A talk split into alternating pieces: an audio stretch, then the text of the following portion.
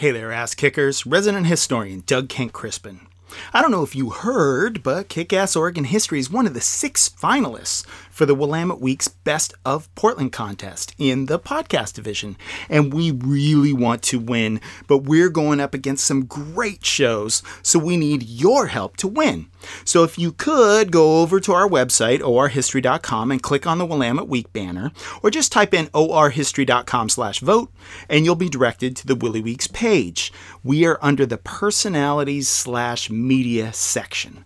Voting is open until June 30th, so please, please vote for us now. And also, please vote for our friends at Eastside Distilling and xray.com FM. They do a lot to help this program. So again, orhistory.com slash vote, personalities slash media, vote for Kick-Ass Oregon History like today.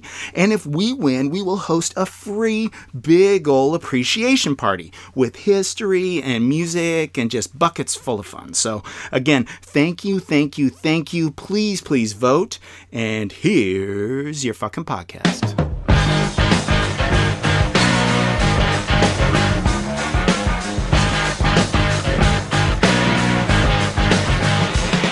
It is June 2015, and the resident historian has been reading about Bigfoot. This is some kick ass Oregon history.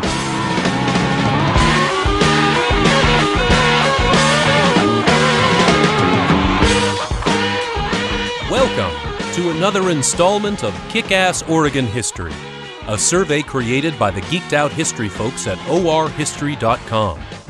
I'm your host, Andy Lindberg, and under the guidance of resident historian Doug Kent Crispin, we profile only the most badass, captivating Oregon stories. It's all Oregon sex, drugs, rock and roll, and earth shattering, devastating destruction. Basically, the good stuff. Kick Ass Oregon History is a presentation of orhistory.com and is supported by listeners like you. If you'd like to support the podcast, visit orhistory.com and click Donate. This is resident historian Doug Kenck-Crispin, and this is another episode of the Kick Ass Book Club. And it's my favorite book club I've ever been in because I get to choose all the books we read. No more selections about some 40 something divorcee wandering the world to find their happy place. It's just solid books about Oregon history. We interview the authors that write these books and present them with probing questions about why their books should be in the Oregon Argosy. And we'd like to encourage you to ask them too. Just go on our Facebook, our Twitter, or email us your questions for your favorite authors, and we just might ask yours. Just a few weeks ago, Bigfoot researchers Joe Beelart and Cliff Olson released their new book, The Oregon Bigfoot Highway. The publication of this selection has been much anticipated by the Bigfoot community. In fact, so anticipated that Joe and Cliff were featured presenters at Hopsquatch, an event hosted by the Bigfoot Lunch Club. This is resident historian Doug Kenck-Crispin, and I'm with Guy Edwards of the Bigfoot Lunch Club right now, and uh, we're chatting about this amazing event that's going on right down in Northwest Portland at the Lucky Lab. Uh, Guy, what is the Bigfoot Lunch Club? Uh, Bigfoot Lunch Club is really a news force, uh, news source for Bigfoot news. Um, it's been around for eight years. When I first started it, there was no Bigfoot blogs dedicated specifically to Bigfoot, and I try to aggregate all the news around the world. And uh, it's kind of my philosophy in the Bigfoot world to be inclusive, and so that's what Bigfoot Lunch Club is all about. And uh, that's what this event that, I'm, that Bigfoot Lunch Club does, Hopsquatch, is about. So, yeah, tell us about Hopsquatch. I mean, it's amazing the lineup of presenters that you get every month. It is truly amazing. This is top notch folks. Thank you, absolutely. I, am I'm very proud of the people we've been able to bring in, uh, uh, from academics to people who've been doing this for years and years of Bigfoot research. Uh, this is the stuff that you can't find on the internet. You really have to come face to face and meet these people. But again, it's an inclu- inclusiveness. So, uh, uh, many people might not know that there are people that uh, will actually come to fisticuffs when it comes to uh, their ideas about Bigfoot research, uh, whether it's kill or no kill debate, whether Bigfoot's a human or an animal. Um, so I want to make sure that if you think Bigfoot's an alien, come in. If you think Bigfoot's a biological creature, come in. If you think we need a specimen and we need to have a body, come on in. Everybody's welcome at a Hopsquatch, and that's kind of the environment that I'm trying to foster here. Where can people find out about Bigfoot Lunch Club and Hopsquatch? Okay, Bigfoot Lunch Club is easy. BigfootLunchClub.com, Facebook.com slash Bigfoot Lunch Club, and Hopsquatch with two S's Dot com. Uh, you'll find out about our monthly events, and we update it the first of every month. Thanks, Guy. Thank you. The resident historian sat down with Joe Beelart to chat about the book.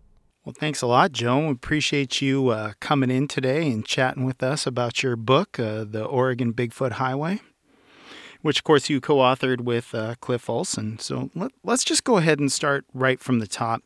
Um, Oregon has a rich heritage of Bigfoot sightings, but when you look in the national press today, we seem to get a little bit less airtime than some of the other places. Now, I, I found a list from Philly.com. They have the top 20 states for Bigfoot sightings, and a lot of this is taken from BFRO Research, which is the Bigfoot Field Researchers Organization.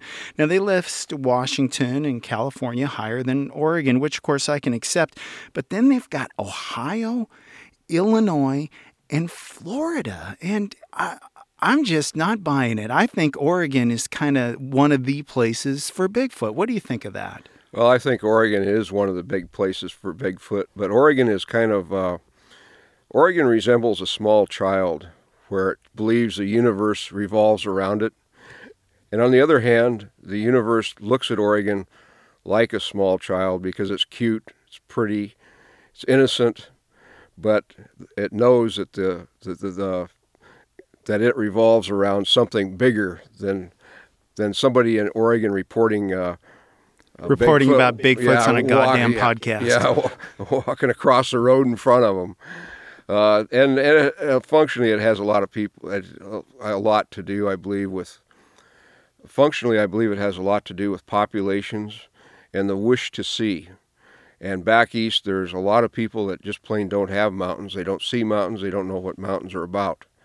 Uh, yet they see there very well could be a population of them back there. All you have to do is go to Google Earth and look down. Uh, I, I, have no doubts in my mind. But uh, uh I think that we are a, a, a state of, uh, what, 7 million people?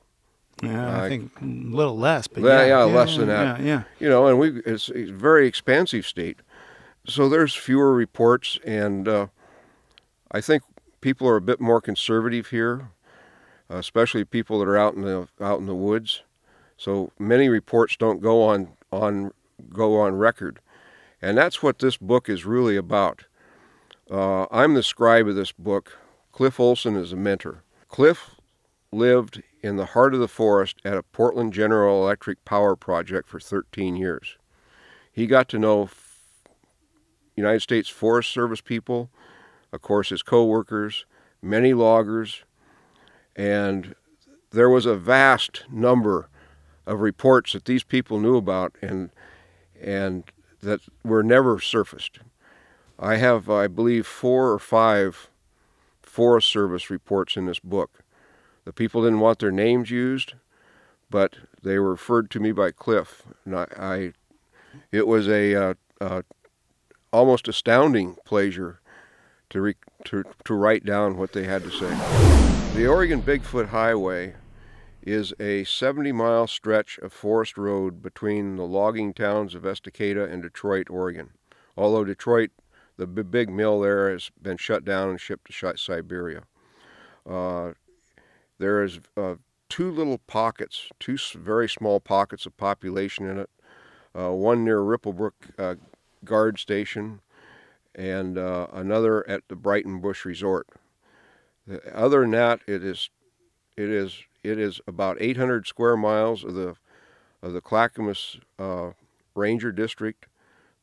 That's empty of except for drive-in people and then about another 300 square miles of the Breitenbush Ranger uh, River drainage. Adjacent, just to the west, is Bull of the Woods Wilderness and Opal Creek Wilderness. So this is a, a tremendous opportunity to preserve a big part of our forest and turn it into a in, into a tourism mecca. At the Hopsquatch presentation, Joe talked a bit about Bigfoot tourism and his desire to set up a Sasquatch preserve. In the back of my mind, all through this book, and when you read it, you'll probably maybe even see it, I was thinking some sort of national preserve well past the stage of a Forest Service uh, uh, national forest. A preserve that would be developed into a major tourist attraction, probably with an international appeal. There's a Portland International is roughly 65 miles away from the entrance, the Estacada entrance to this area. Uh, and we all know that the national for, the national the national parks are extremely pressured all year long now, any that are open. Okay? This is, this is not a casual uh, observation, this is the truth. And, all, and a national and an attraction of this nature generates tourism. Tourism generates many more dollars per square mile than any other use of that type of land, in addition to being the, the nature preserve. This book is not about convincing people that Bigfoot exists. They do exist, they're rare. They're not really Bigfoot. They're Sasquatch in the native tradition is best words, although there's a wide number of native words to, to describe them. But they're up there, and they need, if they're hominid, which they probably are, there's, they'll need a reservation for a word that's not a very good word, but a reservation. If they're pongoid or monkey like, and there's strong evidence there is a small population of monkey like creatures up there, they'll need a preserve. So, by taking the Mount Hood National Forest and parts of the Willamette National Forest, combining them with the wilderness areas, you're making a, a wonderful sanctuary for unclassified animals that we can only hope will actually come out and make themselves known to science. Uh, so that's the Bigfoot Highway. So is is is right through the heart of of uh, of this uh, forested area. It's uh, easily broken down by watersheds and by natural mountain ranges, ridge lines. It breaks down into six geographic areas. Within each of those geographic areas, this book is will have mileage markers. Don't confuse the mileage markers in this book with mileage, uh, official mileage markers. These are just to let you, as you drive along, you can see where you're at. Uh, amazingly enough, a gentleman, Steve Lindsay, one of our uh, Clackamas Sasquatchians, he has gone through and charted every single GPS coordinate in this book, and there's a lot of them. And he's also charted the mileage markers on the main and side roads. So even if you're using Google Earth and you want to see where where I made a note, it's available to you. Now, uh, in your book, you've got a couple of really good photos of one of the stone heads that's in the collection at the Maryhill Museum. And uh, I had an opportunity to actually take a look at it in, in the past when it was on display. It's not always on display, but it's in their collection there. And uh, it's fantastic. It, it seems to portray a very defined sagittal crest. Now, tell our listeners a little bit about that head. Well, that's interesting you ask that. Uh, for many years, I had responsibilities in eastern Washington and eastern Oregon, and I would stop in at the Maryhill Museum, especially on Friday afternoons when I was coming back. And I first saw this head probably in 1993 or 94, perhaps earlier. And at that time, it was sitting, they placed it in a corner display case with two layers of plastic over it, uh, vinyl or, you know, transparent uh, shielding, and it was very difficult to take a photograph of it. And they listed it as a, a sheep's head or a mountain goat head. Uh, since it's Native American, uh, that's you know a very rational explanation. The Maryhill Museum, for people that don't know it, is just an absolutely wonderful spectacular exhibit of Native American culture. There is and has been, and that's one reason why I talked to a curator at the museum. There was, even at the time when they obtained the specimen, a feeling that it represented a non classified uh, hominid.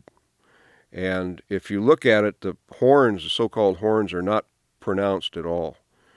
Uh, what is pronounced are the lips and the mouth and the eyes and uh, the sagittarial crest. And if, all you have to do is look on the internet and you'll see that uh, the rams and uh, mountain sheep and many uh, horned animals don't have a sagittarial. They've got a reinforced head, but it's not a sagittarial crest. So you don't entertain that idea at all that it's a mountain goat or or something like I, I, I, I certainly allow it because uh, for uh, I would suspect a Native American elder told them what it was. Uh, so you've got to respect that. But uh, where these pictures were taken, Maryhill Museum finally relinquished and loaned this head to the Washington Historical Society at, in Olympia, and these were taken with a at the time a three megapixel camera uh, at the society, and it was listed very clearly. And I've got a photograph of the plaque that was with it as being a, uh, representation of an unclassified primate. Uh, and since it was produced far, it was produced about five, possibly 600 years ago. Maybe it's more recent than that, but it was certainly produced before the coming of the white men. In my estimation, it is a very good li- primitive likeness by a Native American artist with the tools and the crafting abilities they had to work with stone of a of a Sasquatch head. Now, of course, we uh, at Kick-Ass Oregon History look at Oregon stories in the past, and you have some phenomenal uh, depictions and illustrations and case studies of, of encounters that you've had yourself. But let's let's look back further. And what is the oldest Bigfoot encounter or incident that you portray in the book? Well, it's amazingly enough this pop this one popped up in the very first or second. I think the Safari Club is the first reference. The second is Millie Kiggins, and Millie Kiggins is now about ninety in her early 90s, lives on a family uh, farm uh, to the uh, to the south of Estacada, on the west side of the river, and her family has a long history of being in the area. The the earliest reasonable report that we have from above Estacada comes from Millie Kiggins' father and brothers and in 1911, they found a series of tracks near a salmon, salmon spawning ground on the South Fork in a place called, I believe it's Jacob's Ladder. It's a biblical term. It's very steep there. And uh, these tracks were found in 1911. And this is well known in their family history because they bought the current farm that they're on now in 1912. It was, they were found during the salmon spawning season the year before they bought the farm. Uh, I found it very interesting that these people were observant enough. Well, it was family history. It wasn't. It wasn't public history. Uh, later on, uh, Millie and her father, uh, Grover, I think that's. I think I can't remember for sure. Uh, they reported uh, man-like tracks around their farm, and it was went to the police, and pretty soon uh, one of the local TV stations were out, and then eventually they, the, the thing was hanging around the farm. They saw the tracks in the mud, they saw the tracks in the snow. Finally, the BBC, British Broadcasting Company, came out and filmed her and her, and uh, her father and a gentleman named uh, Glenn Thomas. Uh, Glenn Thomas was a Estacada area resident and he was a logging road building contractor.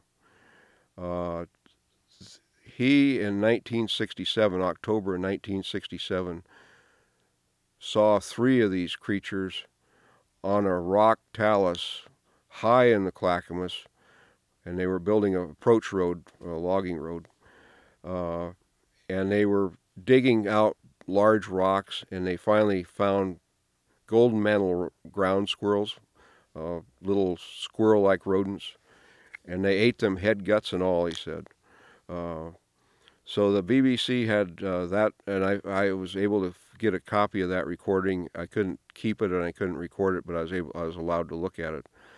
So that was the start of the of the uh, real history of the uh, in the book is the Kiggins residence. At his reading at the Lucky Lab, Joe spoke about some early surveyors and their wacky metaphors. But there's also an Ogre Creek to the east of the uh, uh, Bull of the Woods wilderness, wilderness area. It drains into the Wash. It's not Ochre Creek. Ochre Creek, meaning in this case red sandstone, is a creek about two miles north of Ogre Creek. Uh, John, Glenn, and Russ Lochran, they're very familiar with that area. Garrett, I think, has been down there too. Uh, whatever caused a surveyor to name it Ogre Creek can only be left to speculation. The, uh, there's a creek in the current town of Detroit. The old town of Detroit was flooded when, when the dam filled. That creek coming off the uh, western slopes, lower western slopes of Mount Jefferson is named Monkey Creek. It was named prior to 1900. This would indicate, on a historical basis, these surveyors knew much more than what about the wildlife and what they documented. So tell me about some of the odd place names in Oregon. Uh, there's Tarzan Springs, there's Ogre Creek, lots of skookums, and so on. And uh, y- you have an interesting theory on some of these. Oh well, Doug, you've you've read the book. It sounds like. Thank you. I, I have, yeah. Yeah. Uh, uh Tarzan Springs is an interesting one. Uh, in about 1923, 1924, uh, the area was first surveyed, and it was it was completely primitive at the time. Nothing more than uh, Native American footpaths and trading route paths. I decided to uh, find out how Tarzan Springs got its name. So, over a series of about 15 months in writing United States Forest Service and several different offices, and finally the USGS. A lady called me and said, uh, she said, Joe, you, uh, she said, I, can I talk to you? And I said, sure, of course you can. And uh, she was from, a, I believe, Colorado Springs USGS Records Retention Center. She said, your request, normally, we, she said, we wouldn't even, because I didn't do it in freedom of information level. What I did was as a polite, interested citizen. She said normally this kind of thing is regarded as a fishing expedition and we wouldn't do anything with it. But it caught our interest and we've been working on it as we could.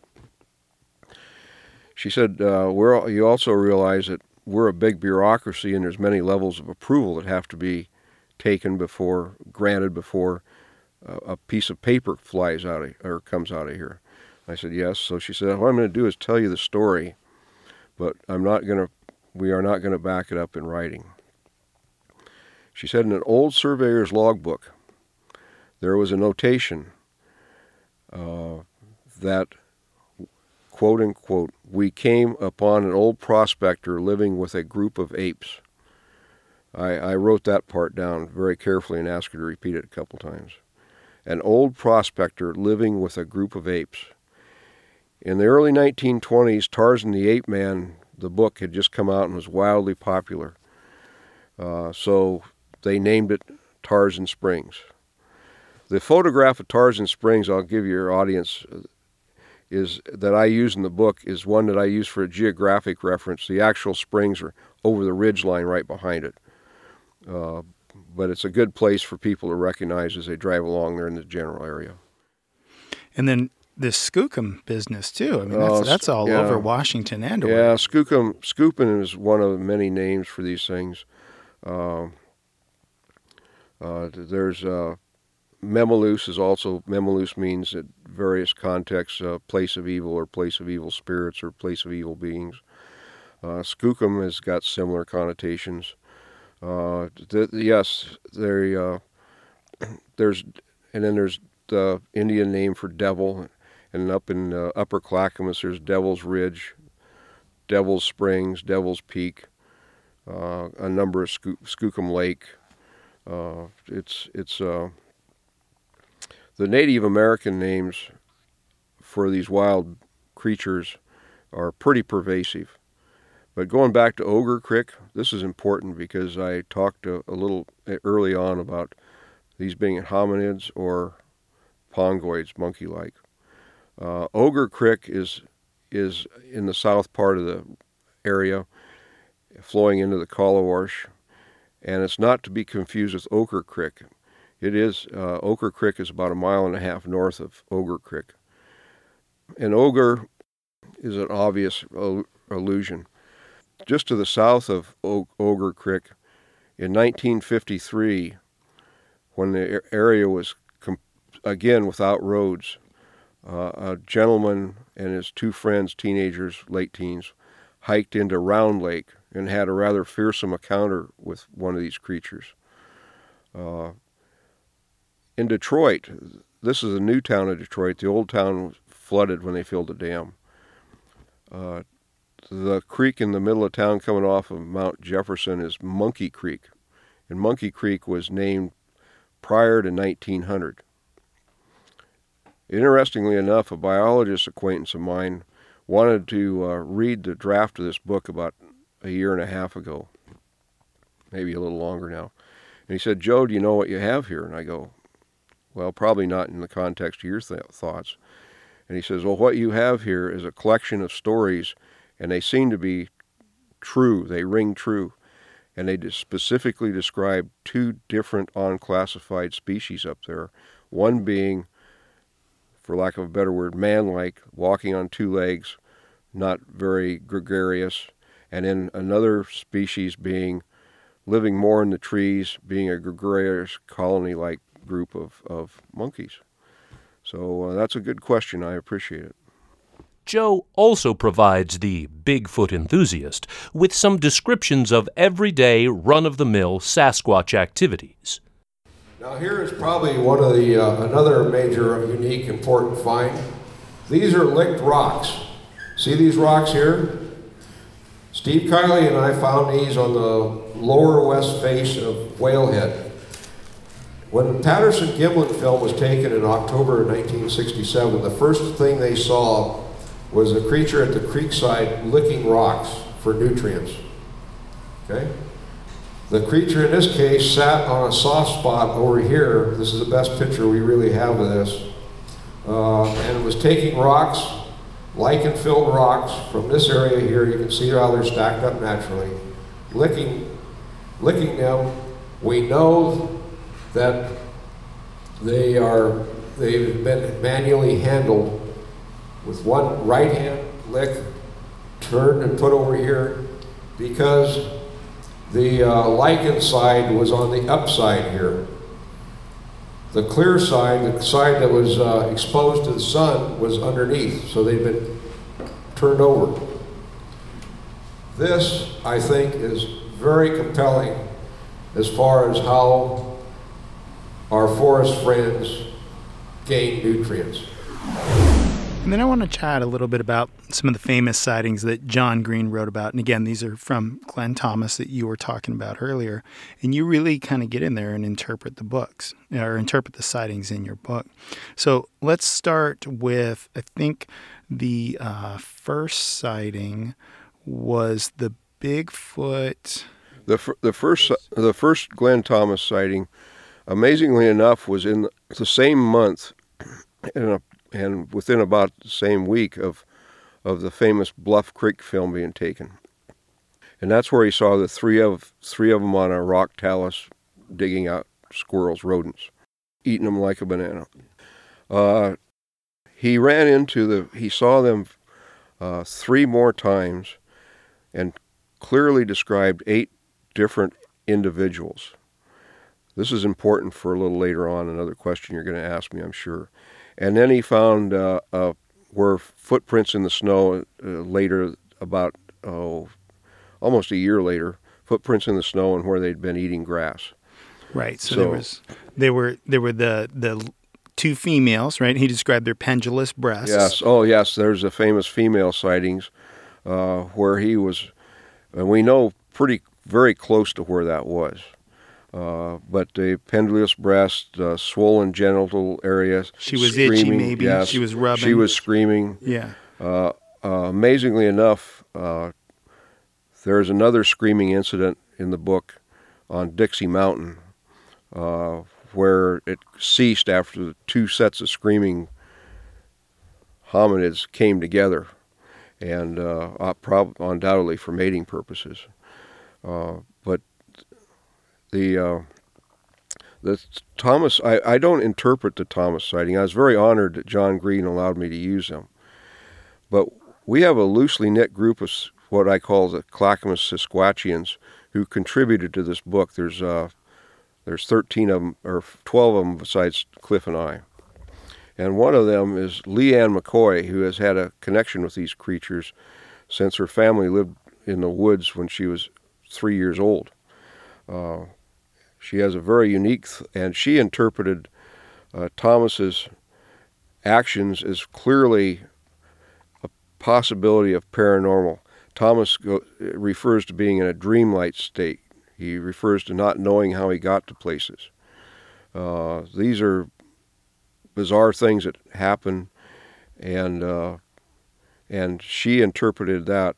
I did make a comment that uh, Thomas does what most serious Sasquatch people do after you see one, and that is spend an inordinate amount of time and money trying to recreate the experience.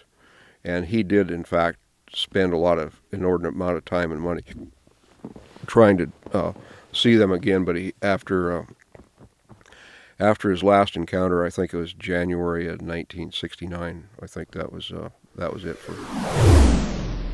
So, Green reports the sightings, uh, looked into them quite a bit, uh, finds them credible, correct? Oh yes, uh, John Green and Ren- the great René Dahinden, who I had a chance to meet once and talk to, uh, and he allowed Renee allowed Steve and I, Kylie and I, to watch his copy of the Bluff Creek film as much as we wanted. And after two hours, neither one of us made it all the way through the film on this little viewfinder thing.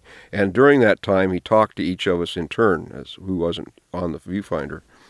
Uh, that was in Larry Lund's famous and now defunct, unfortunately, uh, the house is demolished.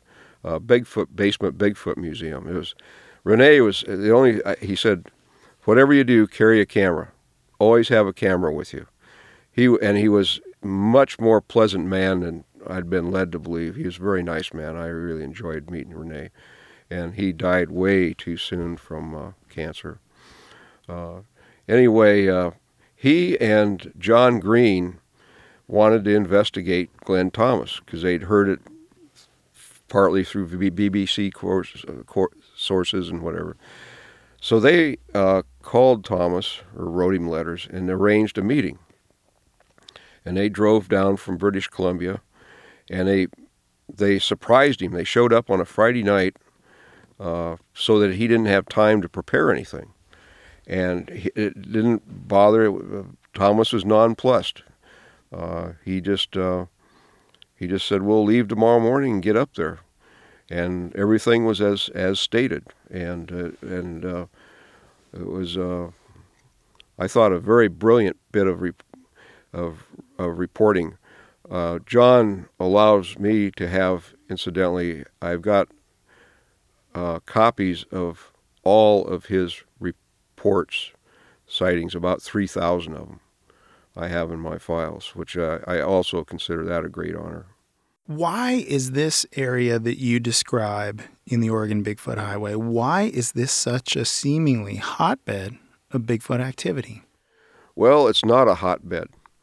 What it is is a compilation of 31 sighting reports going back to 1924. That is not over 1,100 or about uh, a thousand square mile area. That's not a real big hotbed. Uh, the idea, though, was that we were very careful. We did not use internet-based reports. We didn't use the BFRO. Uh, we went through and and dug up what we could. Uh, there's uh, only one report that is on the internet that's in the book, but I heard it from the man that actually investigated it first. A friend of the project, who I highly regard, we both highly regard, Dr. Uh, Henner Fahrenbach. Dr. Fahrenbach worked for 30 years at approximately 30 years at the Oregon Primate Center. And what he says, as far as we were concerned, were gold, and he gave us m- numerous pointers on, on what to look for and how to talk to people about them. So that I uh, I, I really uh, valued Henner's time. So let's talk about numbers, population numbers. What are your thoughts on the size of the Bigfoot population in the area you're looking at? Well, this is a very complex question, and uh, I have I have researched uh, small rural communities in uh, in the South Sea Islands, above the Arctic Circle, uh, and in in uh, nearly extinct animal populations. Uh, so there's there's when I when I give this estimate, there's a background material that's beyond the scope of this interview. But let's just use the closest approximation.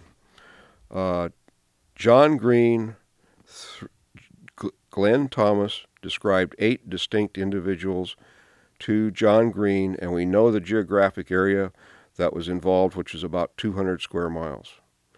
Extrapolating that across the current wilderness areas, the Breitenbush drainage, and the and the Clackamas Ranger District, going up to road the Highway 26 roughly, uh, we come up with uh, about 32, 35 individuals. Extrapolating the Thomas sightings over the same geographical area comes up with 28 individuals.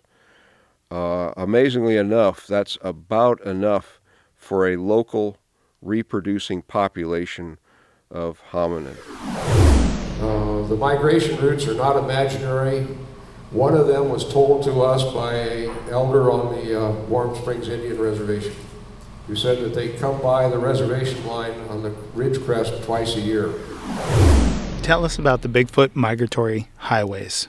Oh, that basically uh, these are speculative, of course, but most animals have some kind of migration for either uh, either sustenance reasons or for mating reasons. Uh, of course, the great migrations are in Africa in our in our time period. Uh, so, I I put together three based on sightings and one Native American report from the Warm Springs Reservation. Uh, he said they travel our ridge line, the crest line, uh, twice a year.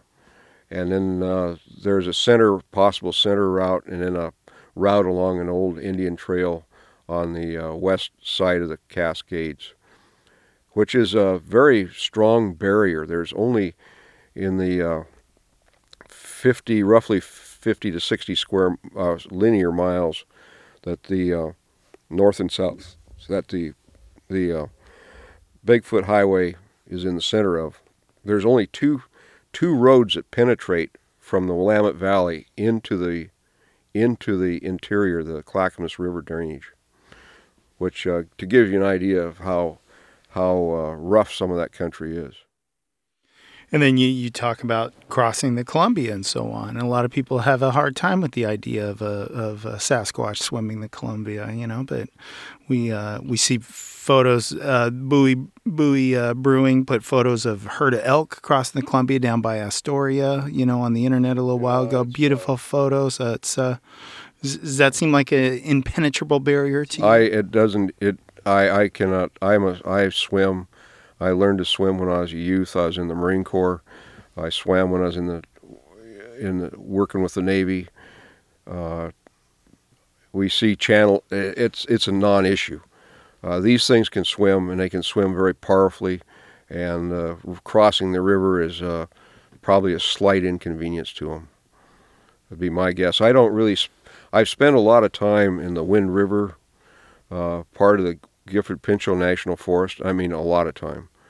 Uh, and I see it as there's well, there's at least three natural crossing points. One near Hood River, one near Wind River, and one probably a little closer to Portland. what all this means is that when you read this uh, book, it's, uh, it is not mined from the internet. We're talking, we're talking Oregon history here. Oregon history gathered from interviews and actual experiences or very reputable print reports. I quit writing at what, what I call 100 references, although there are a few more references than that. They, uh, those references are in something I call Area 52. We had one of our 12 Sasquatchians, besides Cliff and I, who is very interested in the paranormal. Uh, the gentleman's not here now. I mean, he's not physically here now today. Uh, but he managed to gather together and put me in connection with uh, people that gave us a total of 12 reports of uh, UFOs, uh, strange doings otherwise. And so we put them in a thing called Area 52, which are not, which is not, the totals in there, the sightings are not included in the main sighting list or foot track find list. They're very entertaining. You have a section of your book you call Area 52. So what we refer to as the woo woo shit in the big in the Bigfoot stories. So, to, and, and you you talked a little bit about that, um, you know, with the the earlier stories that we are discussing, and it's this you know UFOs and Bigfoots are dimensional shifters, and there's some hypnotism going on and that sort of. How, how much credence do you put in I these put stories? a huge amount of credence. do you tell me? Tell me why? And tell I'll me tell why you- you buy into the woo woo shit. Uh, I'll tell you why.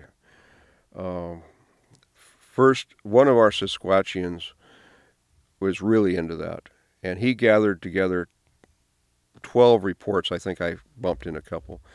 12 reports along that line, and we decided to only use three to give an illustration of what that was about. He was very disappointed in us. However, if there's a second printing, then we might do something more with it. Uh, one of the uh, of the uh, Area 52 reports is the uh, so-called shape shifting. It's where a man runs upon, comes upon a woman who had been old, uh, dressed in the old Indian style, uh, uh, pre-white coming arrival style, uh, who is picking huckleberries, and re- she refers the little people to him.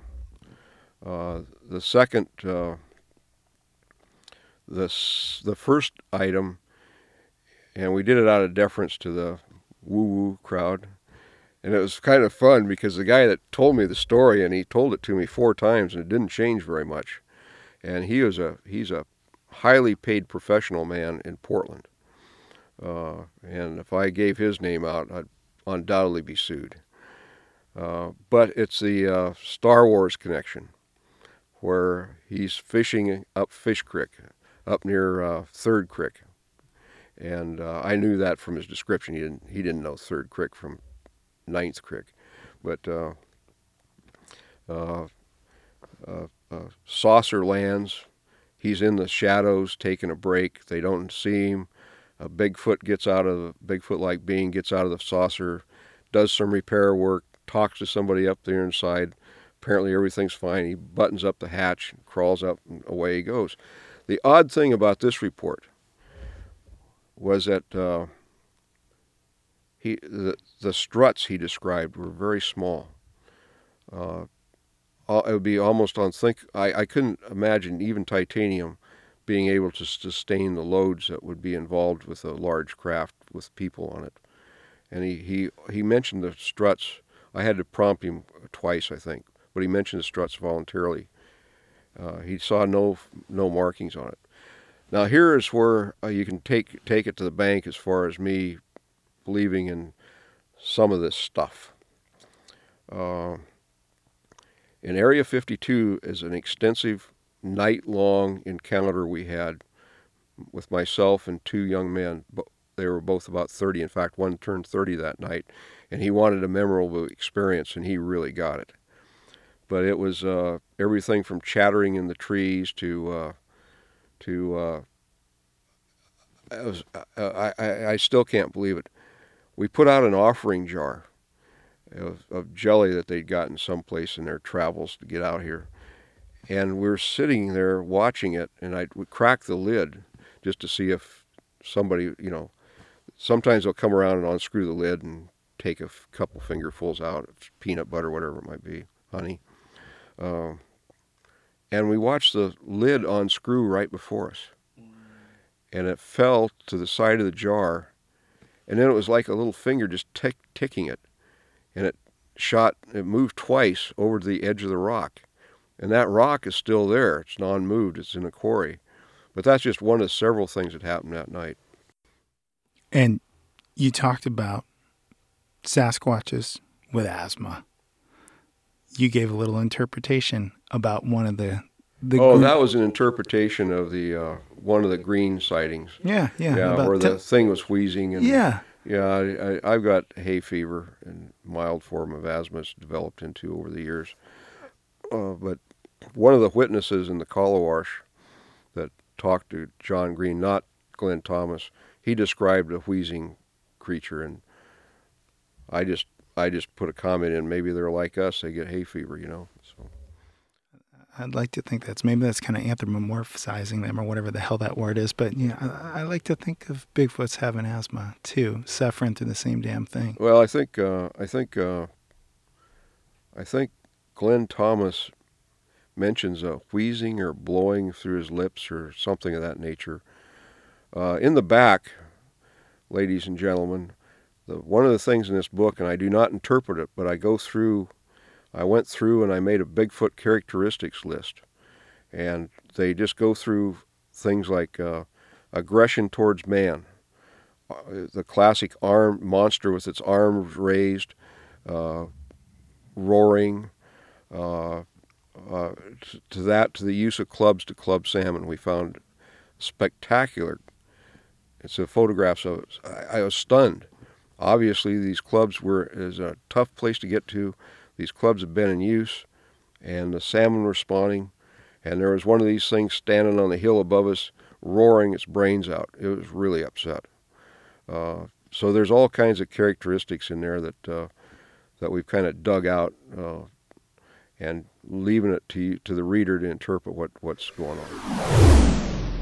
In the book, as you go through it, you're going to find some some very unusual things, very unusual reports.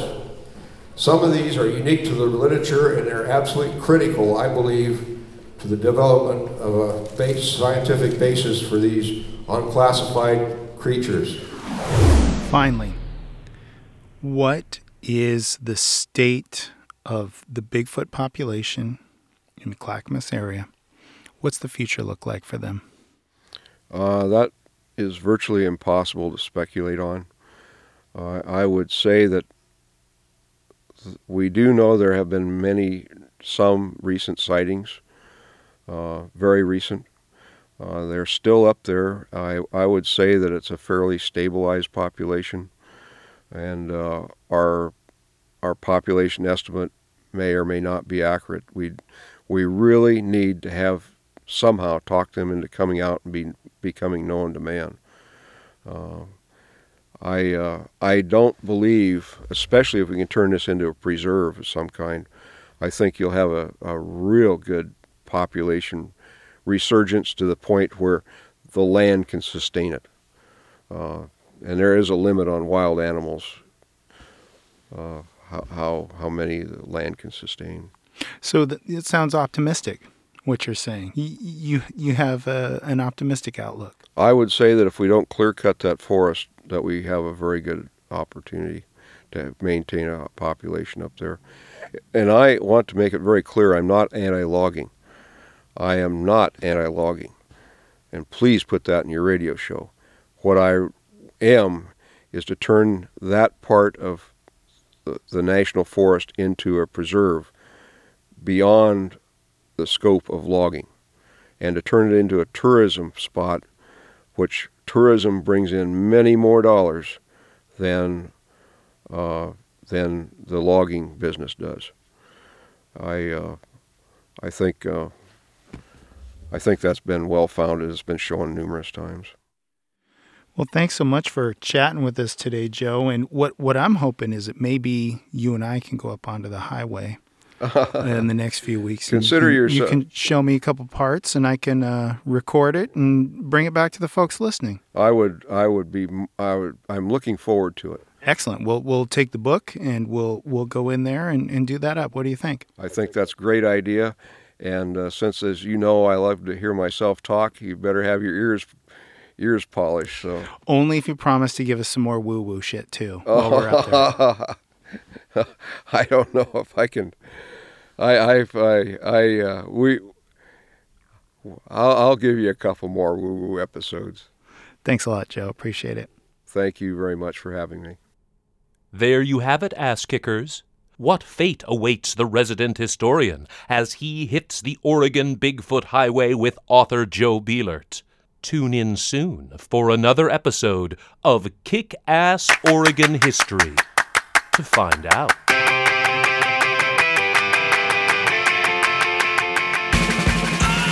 Thank you for listening, Ass Kickers. And remember, you have just a few more days to help Kick Ass Oregon History win the best local podcast in Willamette Week's Best of 2015. You can register to vote by going to our website first, orhistory.com slash vote. That will take you to Willamette Week where you can create an account and vote for us in the Media Personalities category. We also ask that you spend some time and vote for our friends X-Ray.fm and Eastside Distilling, who are also up for Best of Portland Awards in their categories. Voting ends June 30th, and on July 15th, we'll find out who has triumphed. So head on over to orhistory.com slash vote and then vote for us in Willamette Week's Best of Portland 2015 survey. We'd very much like to win, and we'd appreciate you showing your support for us and the podcast. Thank you so much. Thank you for listening, Ass Kickers, and be on the lookout for future podcasts from orhistory.com. We hope that you agree that today's episode featured some kick ass Oregon history. Today's podcast was written, recorded, edited, and produced by Doug Kenck-Crispin and Andy Lindberg. Citations are available on request. Kick-Ass Oregon History is on Twitter at Oregon underscore history. Follow us on Instagram at Kickass Oregon History. We're also on the Facebook. The email address is OregonHistorian at gmail.com. Want more Kickass Oregon history in your life? Become a podcast supporter. Learn more at orhistory.com. You stay historic, Oregon, and kick ass. orhistory.com.